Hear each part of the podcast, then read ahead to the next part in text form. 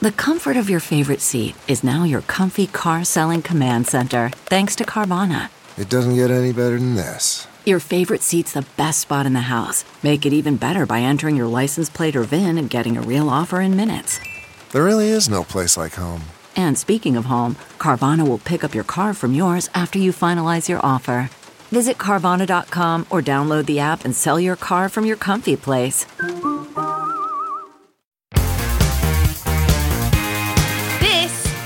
Totally 80s, the podcast dedicated to the music of the greatest decade ever. So, turn up your Walkman, loosen that scrunchie, and get ready to talk 80s with your host, Lyndsey Parker. Hi, I'm Lyndsey Parker from Yahoo Entertainment and Sirius XM Volume, and this is another episode of Totally 80s.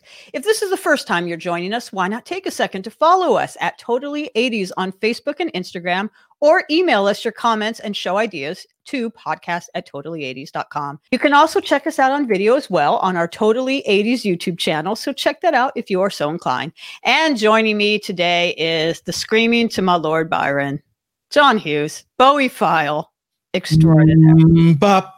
Fa, fa, fa, fa, fa, fa, fa, fa, fa, fa, fa, fa, fashion. I'm enjoying your fashion because you are wearing, especially for this occasion, a Bowie's Yeah. t-shirt. So am I. So I think we've sort of uh, spoiled what the subject is today. But if you listened last time, you already know because this is part two of a two-parter about David Bowie in the 80s. Because there was no way we could really with a, put the whole decade into one podcast. There was just too many career highs and some career lows. So obviously, we are not absolute beginners when it comes to today's topic, and neither is our special guest.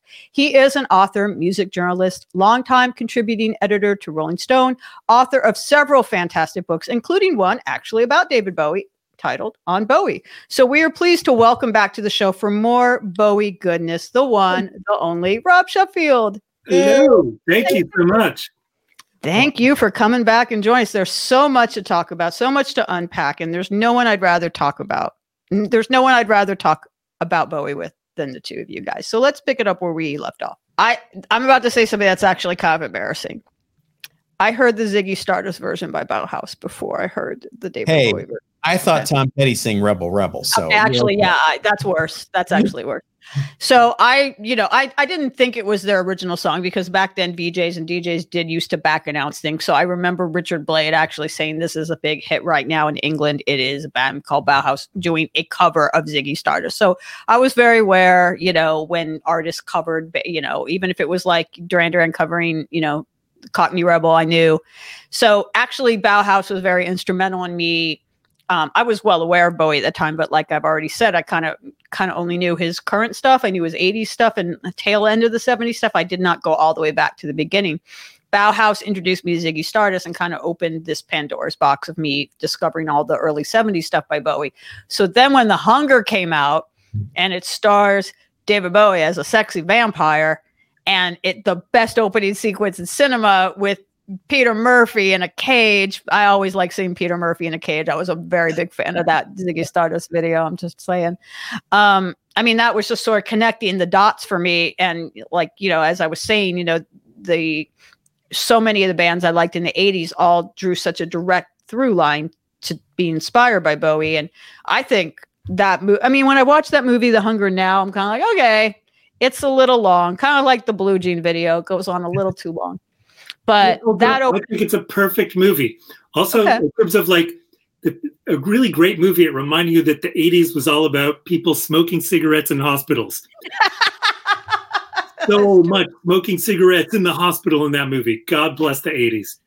But that sequence, though, and David Bowie being this like elegant vampire, even when he got old, it's kind of weird to actually watch the movie now, you know, now that he's passed and that we got to see him age, to see him age in a in a in accelerated that's part of the plot of the hunger sorry if people haven't seen it but when he ages Spoiler, like yeah. really fast in that like waiting room in that doctor's waiting room and he's but he's like this hot older man but that opening sequence with at the club a club that i would have been so happy to go to if it existed like what do we think in general about about this movie i think guess rob you said it was like a perfect movie so Yeah, I completely love it. A, a, a career peak for everybody involved. Um, because like the first 15 minutes, best intro to any movie ever. Clearly, like you don't expect a movie to get much better than that, but it's like, oh yes, Saturday night, let's go to the Goth Vampire Club and like pick up a, a you know a couple, take them back to our little estate, drain their blood in the in the bathtub after some gratuitous nud- nudity. Um, it, just like kind of all too Bela Lugosi's Dead, like one of the many, many, many great genius Bowie imitations by non-Bowie people. You know, one thing about Bowie, he was always great at picking up other people's Bowie imitations and using them to augment his own Bowie glow. Um, and and Hunger is just a fantastic movie. Absolutely. John, do you have any hunger thoughts? We called that a Friday night 1985, by the way. Uh, you know, I, what can you say? I think Rob said it all. I think the hunger gets unfairly overshadowed by just the sheer goofiness of Labyrinth which is amazing. You know, you've got kids all dressing up as Jareth every year for Halloween. Still, no one dresses up as Bowie's character in The Hunger, which is a shame. I think that someone should have at the Moonlight Roller Ring right? costume contest. If someone had done that, I would have absolutely said they needed to win the prize. Well, let's talk about Labyrinth for a minute because I don't know if you guys went to the Brooklyn Mu- uh, Museum when they had the Bowie exhibit. You probably did, Rob, because you live out in New York. I was visiting there. Um, I'm pretty sure this happened at that exhibit. I get confused if it was at that exhibit or the Jim Henson exhibit that happened here in LA. So, Rob, you might be able to clarify. Was it the one in Brooklyn where they have the letter from Jim Henson to David Bowie saying, Hey, I have this part of Goblin? I'm paraphrasing, yep. but that's got to be the Henson one. Okay. So, when I went, okay, so now I remember. So out here at the Skirball Center in Los Angeles, they had uh, about a year and a half ago, this uh, not so not long after the Brooklyn thing with Bowie, they had a Jim Henson exhibit that had like you know everything from Sesame Street, The Muppet Show, all the films, puppets galore, and it was very emotional. It was very cool. But the only time that I teared up was behind glass. They had this letter from Jim Henson, handwritten, that was sent to Bowie, that said basically was the pitch letter saying like hey i'm working i'm paraphrasing what it said but basically hey i'm working on labyrinth and i have a part for you and i think you'd be perfect for it. and i here is the script. It was the letter that was on top of the script. And i just started crying because both you know obviously jim henson and david bowie are dead. And to see that it all started with this handwritten note and that was the note that was affixed to the script and like bowie got the script read it and was like all right sign me up. I presumably he you know this is what did it.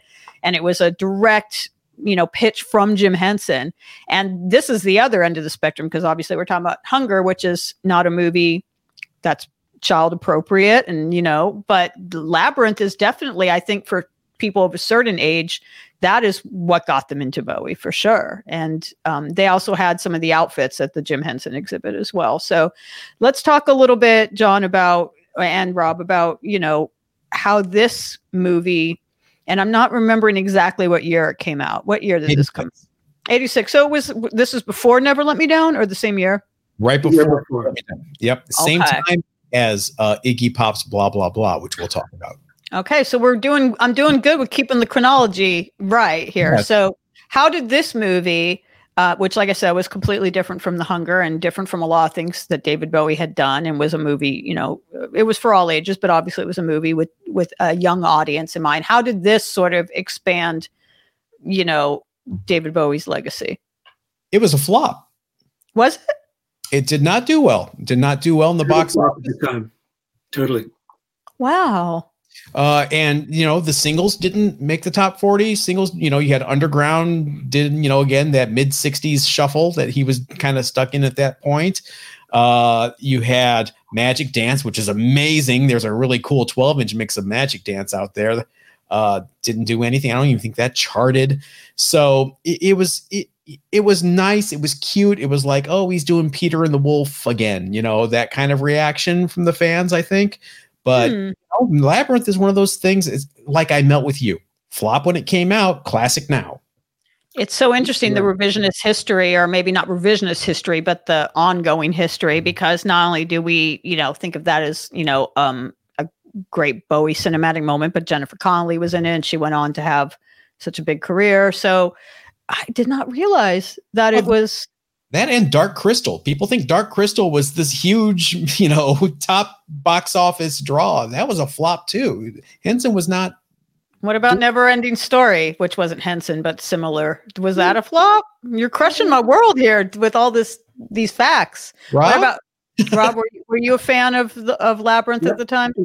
No, everybody laughed at it and thought it was a stupid move. We we all missed the boat on Labyrinth.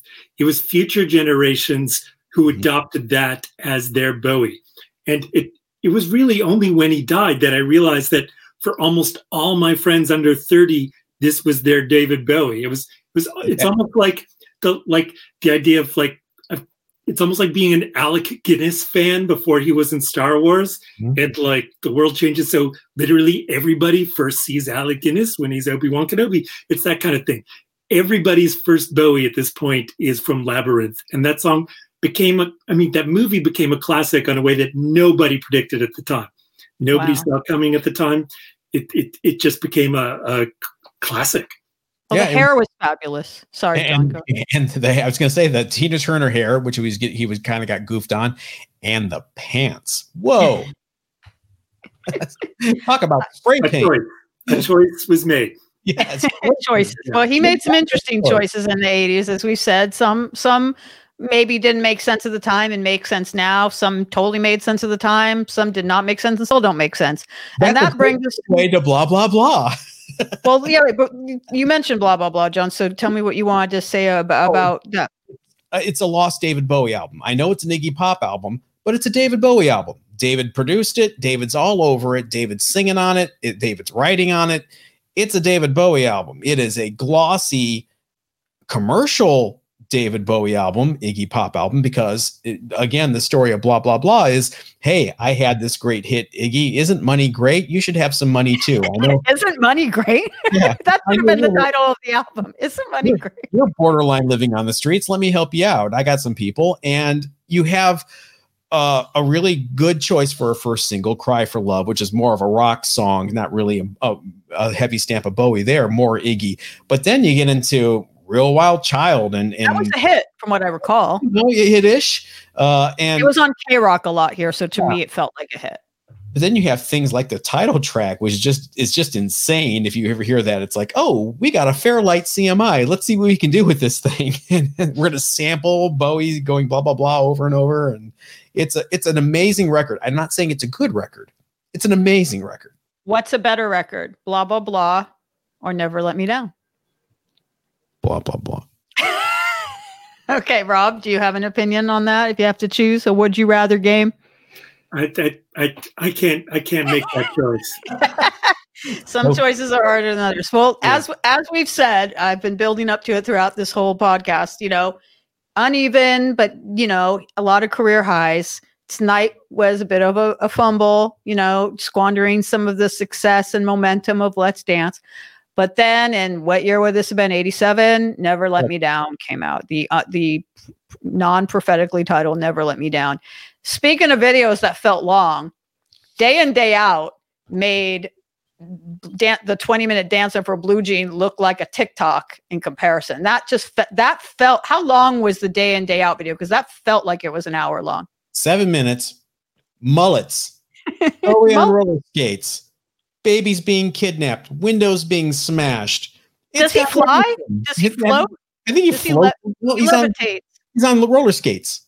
okay all right Yeah, well roller skates i've already established that roller skating and bowie you know i i that's fine but this was definitely i guess what i'm trying to say is when tonight came out there was that part where it's like okay this isn't as good as I hoped it would be. This isn't as good as Let's Dance or the stuff obviously that came before Let's Dance. But you know, I'm cutting in some slack. And then the next record came out and it kind of just continued that trajectory of it just not being his best work. And that was when it was kind of like, okay, let's that's when we I, at least I started to think like, okay, Let's Dance was a fluke or it was his last hurrah. Rob, correct me if you remember this differently, but I remember the party line when it came out was, "Hey, all right, I got the top 40 out of my system. This is me getting back to being David Bowie now."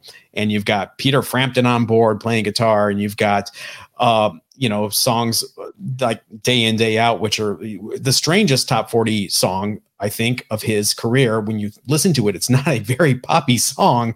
Um there's kind of a chorus. Is there a chorus? Yeah, Day In Day Out. Day in, Um, day out. That's it. That's then you you have the the title track, which is actually you know kind of transcendent. I love. I that. do. I do like that song because I remember that when he did the Glass Spider tour, which I do believe maybe to your point, uh, John, about how this was like, oh, I'm getting back to my roots or whatever you are. I'm getting past my commercial thing. Was the Glass Spider tour was this big production that you know obviously had the word spider in it. It was like just by calling it that, it connoted the idea that he was returning to the theatricality of his you know earlier work. And I do remember I did go see that tour. Siouxsie and the Banshees another band, obviously owes a debt to Bowie opened up. I remember being very excited about that. And I remember enjoying it. Obviously, it was Bowie and it was a wide ranging set list. But that song, the title track, there was some ballet. There was a ballerina who danced in it. She was famous, or she became famous for a moment. Like MTV did a Week in Rock segment on her. I, I cannot remember her name. The ballerina at the Glass Spider tour who danced, you know, to this very pretty kind of um, very sweet song, "Never Let Me Down." I did. I do remember enjoying that. But yeah, what are your memories of this? Uh, the Here's tour the and memories of it. Um, for me, it's it's it's the vision of him sitting in the giant, dis- disembodied hand, and like basically talking on the phone, uh, lip syncing. Uh, because of the the effects and choreography, there was no variation night to night. He was basically like he, he- he just like kind of like locked himself inside this super expensive coffin of a show. Yeah. Um, just uh, absolutely, it's one of those things that comes on every few years. Uh, you, you see it late at night on on some music channel, and it's just it's transfixing like how many terrible decisions per minute are made, and how they're also the most expensive possible terrible decision. Um, and it, it's it's really and it's really far from what people wanted from Bowie at the time. I mean, tonight you Tony, it Tony tonight- Basil did choreograph it. I just want to interrupt you because she had Oh. choreographed the Diamond Dogs tour and she did choreograph this. So maybe that's why I have fond memories of the dancing because she's the goat. But Who? go on, Toni Basil. She she choreographed this. But go on, Rob, with what you were saying. Sorry.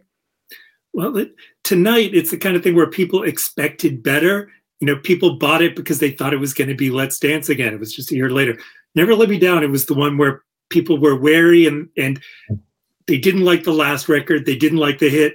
They didn't like the tour. They didn't want to investigate the album. And this was one where it just seemed like David Bowie had really kind of almost overnight become one of those out of touch pop stars who puts out an album every year. It was almost like a you know new Roger Daltrey record or something. Ah. well, I did actually just consult her handy Wikipedia because I did want to see if this tour was a success commercially or critically, and the answer is no. But it did say that, you know, according to what I'm reading here, that he did have a goal for this tour, which was to return to the theatrics of the 1974 Diamond Dogs tour, which is why he brought, brought Toni Basil back into the fold.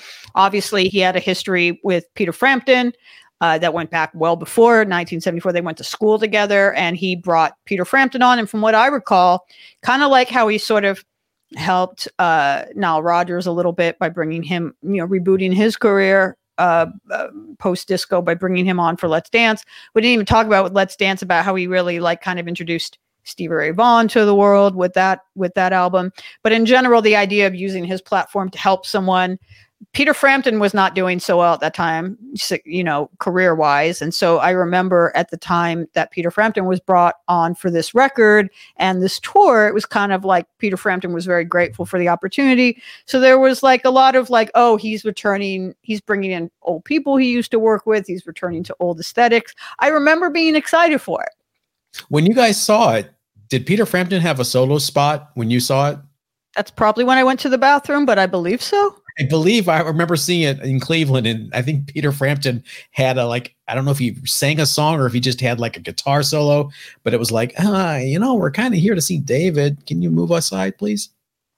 Maybe he had a talking guitar interlude.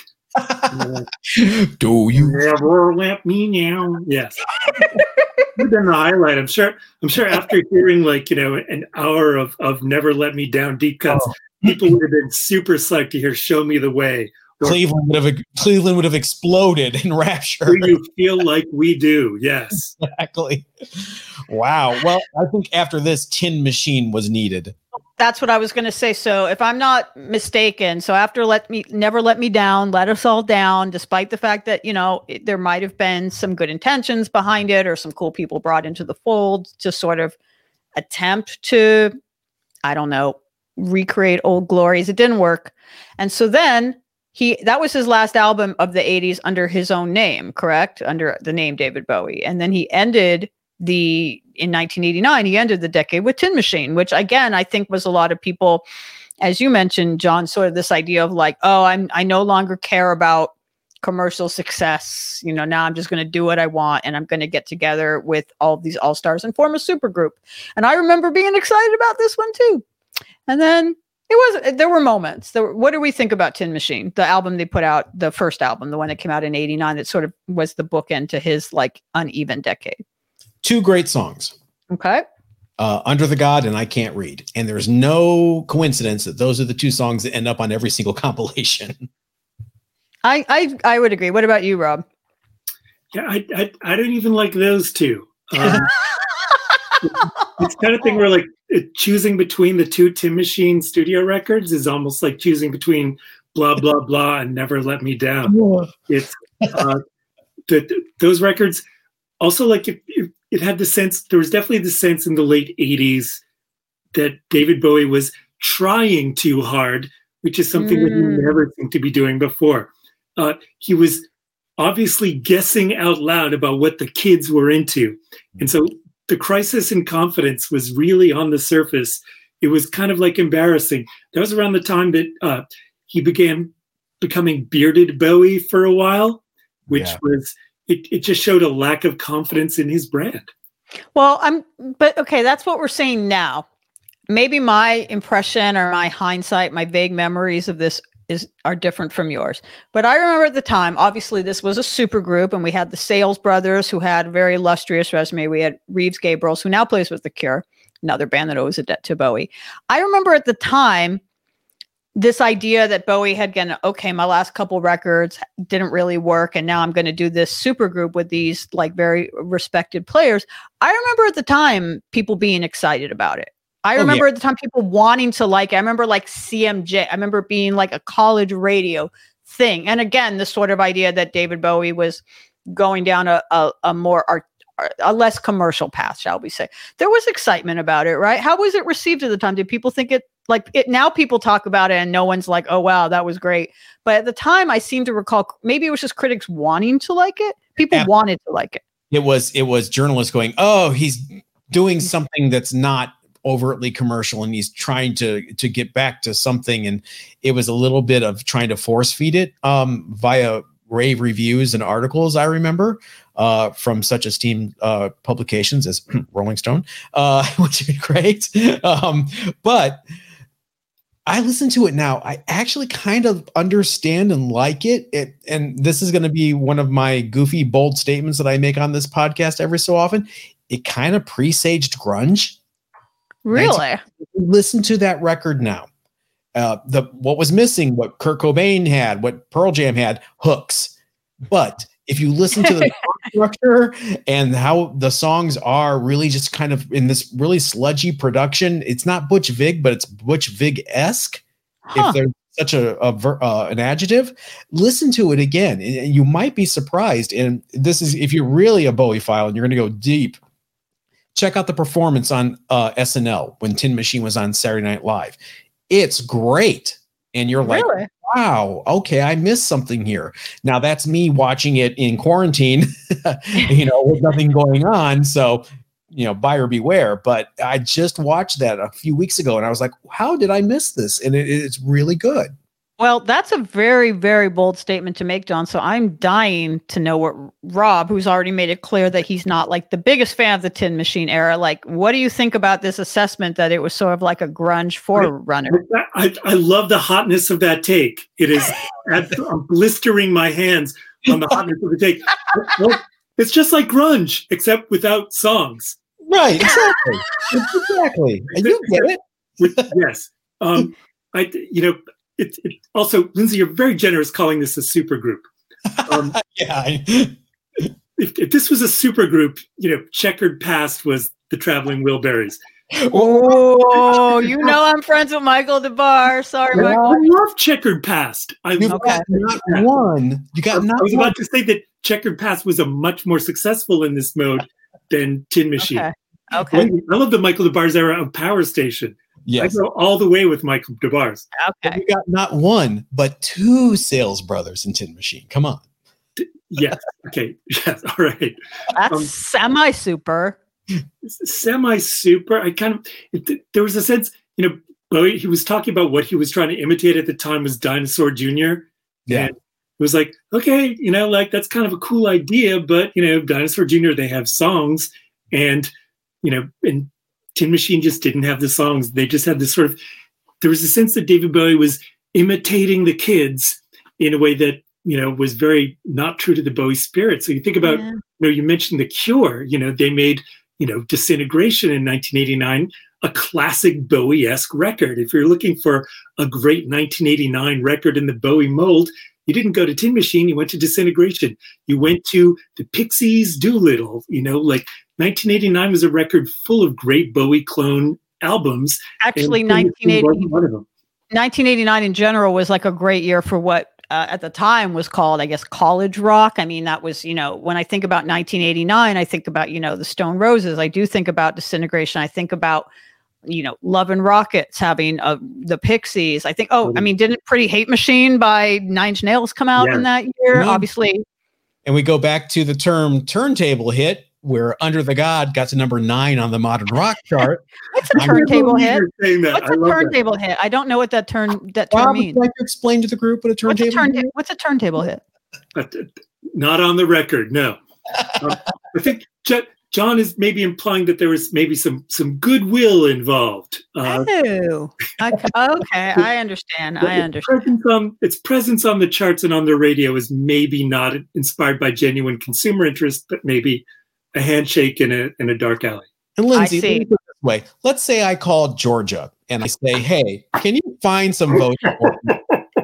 Someone called a record company and said, "All I need is eleven thousand seven hundred eighty-nine plays." radio station. All I need is 11,780 ads. Okay, I gotcha. I gotcha. So, okay, so as we've established, you know, David Bowie started the decade strong, had many peaks, many lows, didn't necessarily end the decade so high, but he inf- whether, you know, whether it was sort of a moment where it felt like he was maybe not deliberately, but by circ- circumstantially passing the torch to other people who, like all the artists we mentioned, that were starting to kind of make better Bowie records than him, like everyone from Cyndi Lauper to Prince to The Cure. Whether he put out his best work in the 80s, that's up for debate. Some sometimes yes, sometimes no. But his stamp was all over the 80s, the new romantics, all the new wavers. I mean, I you, it could be easily argued that all of the bands, the new artists that came out in the 80s that we loved from Morrissey, Gary Numan, Soft Cell, you know, uh, uh, Duran Duran, Spandau Ballet, uh, Boy George, of course, would kind of probably have not existed if they hadn't all watched that Top of the Pops episode with Starman. It seems like that was their Ed Sullivan Beatles moment. So, can we talk a little bit about, you know, at Bauhaus? Obviously, I've already mentioned Tom Schilling with his Major Tom song that he claimed that he'd never heard. Peter. Ziggy- uh, Peter Space Oddity. Peter, Peter. Schilling. Sch- I said. I said. Did I say Tom Schilling? Close enough. Major P. whatever. The one hit wonder, Peter Schilling, who did the song Major Tom. Yeah. And he did he not claim that he never heard Space Oddity, that that he that wasn't a sequel, an unofficial sequel? Originally, but no, he's he's come around now. He admits Okay. it. I'm glad. I'm glad he finally, you know, became an honest man. But let's talk a little bit about uh, the, throughout this entire conversation that we've had about Bowie in the 80s. So many other artists have, some of which I've just mentioned, have kept popping up. So, is it safe to say that he was the most influential artist on the artists that came up in the 80s? All the new wave artists, all at least the British ones. Like, what's what's his influence there?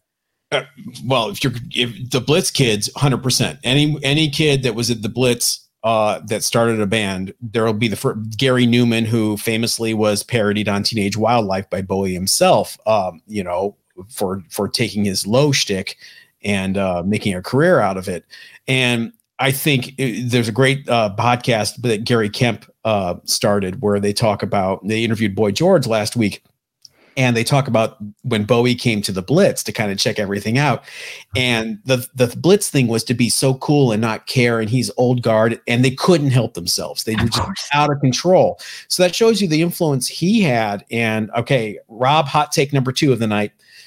Bowie influenced himself in the 80s. It has a happy ending with Tin Machine because the guitarist for Tin Machine, Reeves Gabrels, ends up sticking with Bowie for the next 10 years doing some really adventurous, different stuff with Bowie. Uh, you say what you want about Earthling, I'll defend it.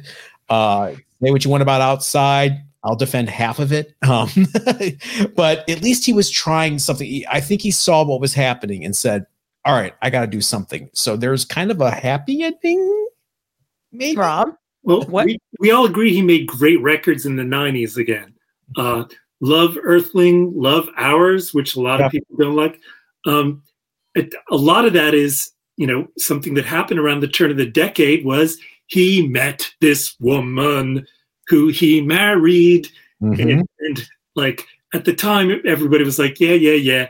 Rock star marries model times, you know, like rock star marries model of the week. That was a fairly trite narrative at the time. However, it completely changed Bowie's life. It changed his music he began to care again after mm-hmm. owning in these records in, in the late 80s. He, he, he began writing, you know, unbelievably beautiful love songs. Earthling, which nobody noticed because of all the drum and bass glop that was sort of pasted on top of it, just like a fantastic album that like that Iman sp- inspired. And what really like the happy ending of his life is is that you know he was inspired to make great music again, not whether it was commercial, not whether it was popular. He was no longer imitating the kids. He was no longer guessing what was popular. He's making music from the heart again. Absolutely. But to take it back to the 80s to wrap this up, when we're talking about imitating the kids or the imitating him, what do you think are the best cover songs, particularly 80s cover songs that um, that were done of Bowie. I, of course, have already sort of spoiled my choice. It's Bauhaus's version of Dick, Ziggy Stardust. I think not just because I heard it first, because I just think it, it's just perfect. It's absolutely my number one Bowie cover. But lots of people have covered him over the years. When he passed for for Yahoo, I wrote a whole list of like the best Bowie covers, and it it incorporated all decades. It of course incorporated, you know, obviously, a lot of people think of "Man Who Sold the World" by Nirvana, but that's that's a '90s one. But are there any other like 80s covers that spring to mind for any of you? Or they don't have to be 80s, I suppose. We can. If we're taking 80s out of the equation, uh, I love Aurora's version of uh, Life on Mars. Okay. Girls soundtrack. If you've never heard that, she's uh, from Stockholm, I believe, and it's it's really sparse and affecting. It's Bjork basically covering Life on Mars. And you, Rob? The other the other great uh, pop visionary of the 80s, uh, Prince, uh, the very last concert of his life, him solo at the piano just a few nights before he died. what song does he do? He does Heroes. Oh, you watch that clip and you don't just like weep your eyes out. What are you even doing with having eyes in the first place? Why do you have ducts? Why do you have lungs? the, the idea that like Prince like made this beautiful contact with the spirit of David Bowie in this incredibly beautiful, heartfelt way, like uh, just unbelievably beautiful tribute from one great visionary to another. Wow, that is pretty amazing. And then I'll wrap it up by asking you, what do you think is David Bowie's best song of the 1980s?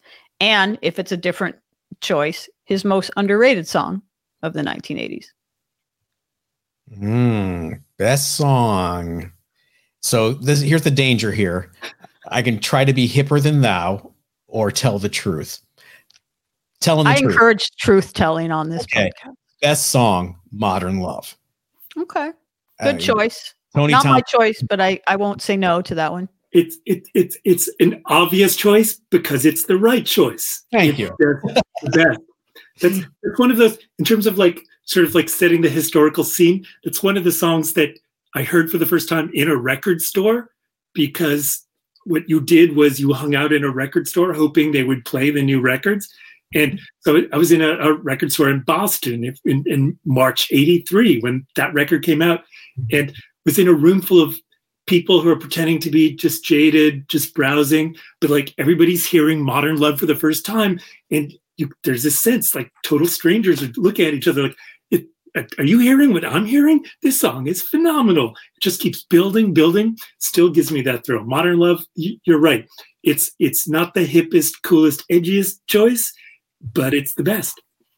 Lyndsey? I would say Ashes to Ashes, which is one of my favorite songs. And also, how can we not forget how wonderfully it was referenced on the Young Ones, John, in the funeral scene where Rick, the people's poet, just starts singing it in the middle of a funeral. It's the best. I would say Ashes to Ashes. And uh, I didn't plan a response to this, but in terms of most underrated song, I'd actually go with This Is Not America. I don't think people tend to remember that song. And it's interesting to think, you know, it was a song with Pat Metheny because, of course, David Bowie ended his entire career on a very high note with, you know, and the amazing Blackstar record, which was a jazz record for the, you know, with jazz musicians. So, sort of through line there. Do any of you have any, um, you know, underrated songs. I don't think Modern Love is probably underrated. I don't think people necessarily hold it up in the canon of his uh, that it should be in, but it, uh, like a song that's like a deeper cut of the 80s. Underrated single Loving the Alien. Okay. Underrated song Teenage Wildlife. Okay. It's epic in scope. It just great song. Yeah. Rob? Uh, up the Hill Backwards, yeah. which is a song that's so different from anything else he did. He doesn't have any other songs that sound like that musically or lyrically, and, and it sounds like he's singing pretty straightforwardly to his kid while you know, like going through a divorce. It's just really incredibly different musically, emotionally, in every way, vocally. Unbelievably beautiful song, and and from a period where he was so on a roll that he could just put a song like that casually, just like toss it away on on uh, scary monsters. But fantastic. I will actually say I'm going to go. Here's my hot take. My only hot take. I will actually say that "Dancing for Blue Jean" is an underrated song. That song is actually good. I'm not saying it's his best. Great song. Great song. I'm just saying, I, like, it's a good I, song. I bought the 45 on translucent blue vinyl. Wow, very cool to match to match Screaming Lord Byron's face. Yes, very nicely done. And so, Sorry, Rob? You mentioned Criminal World. I'm a huge, huge, huge fan. Huge fan of Metro. Huge fan of Peter Godwin, who was God bless Peter Godwin getting some cash. Unbelievable. Images of Heaven, like one of the truly great non Bowie Bowie songs of a decade. That, that song slays me.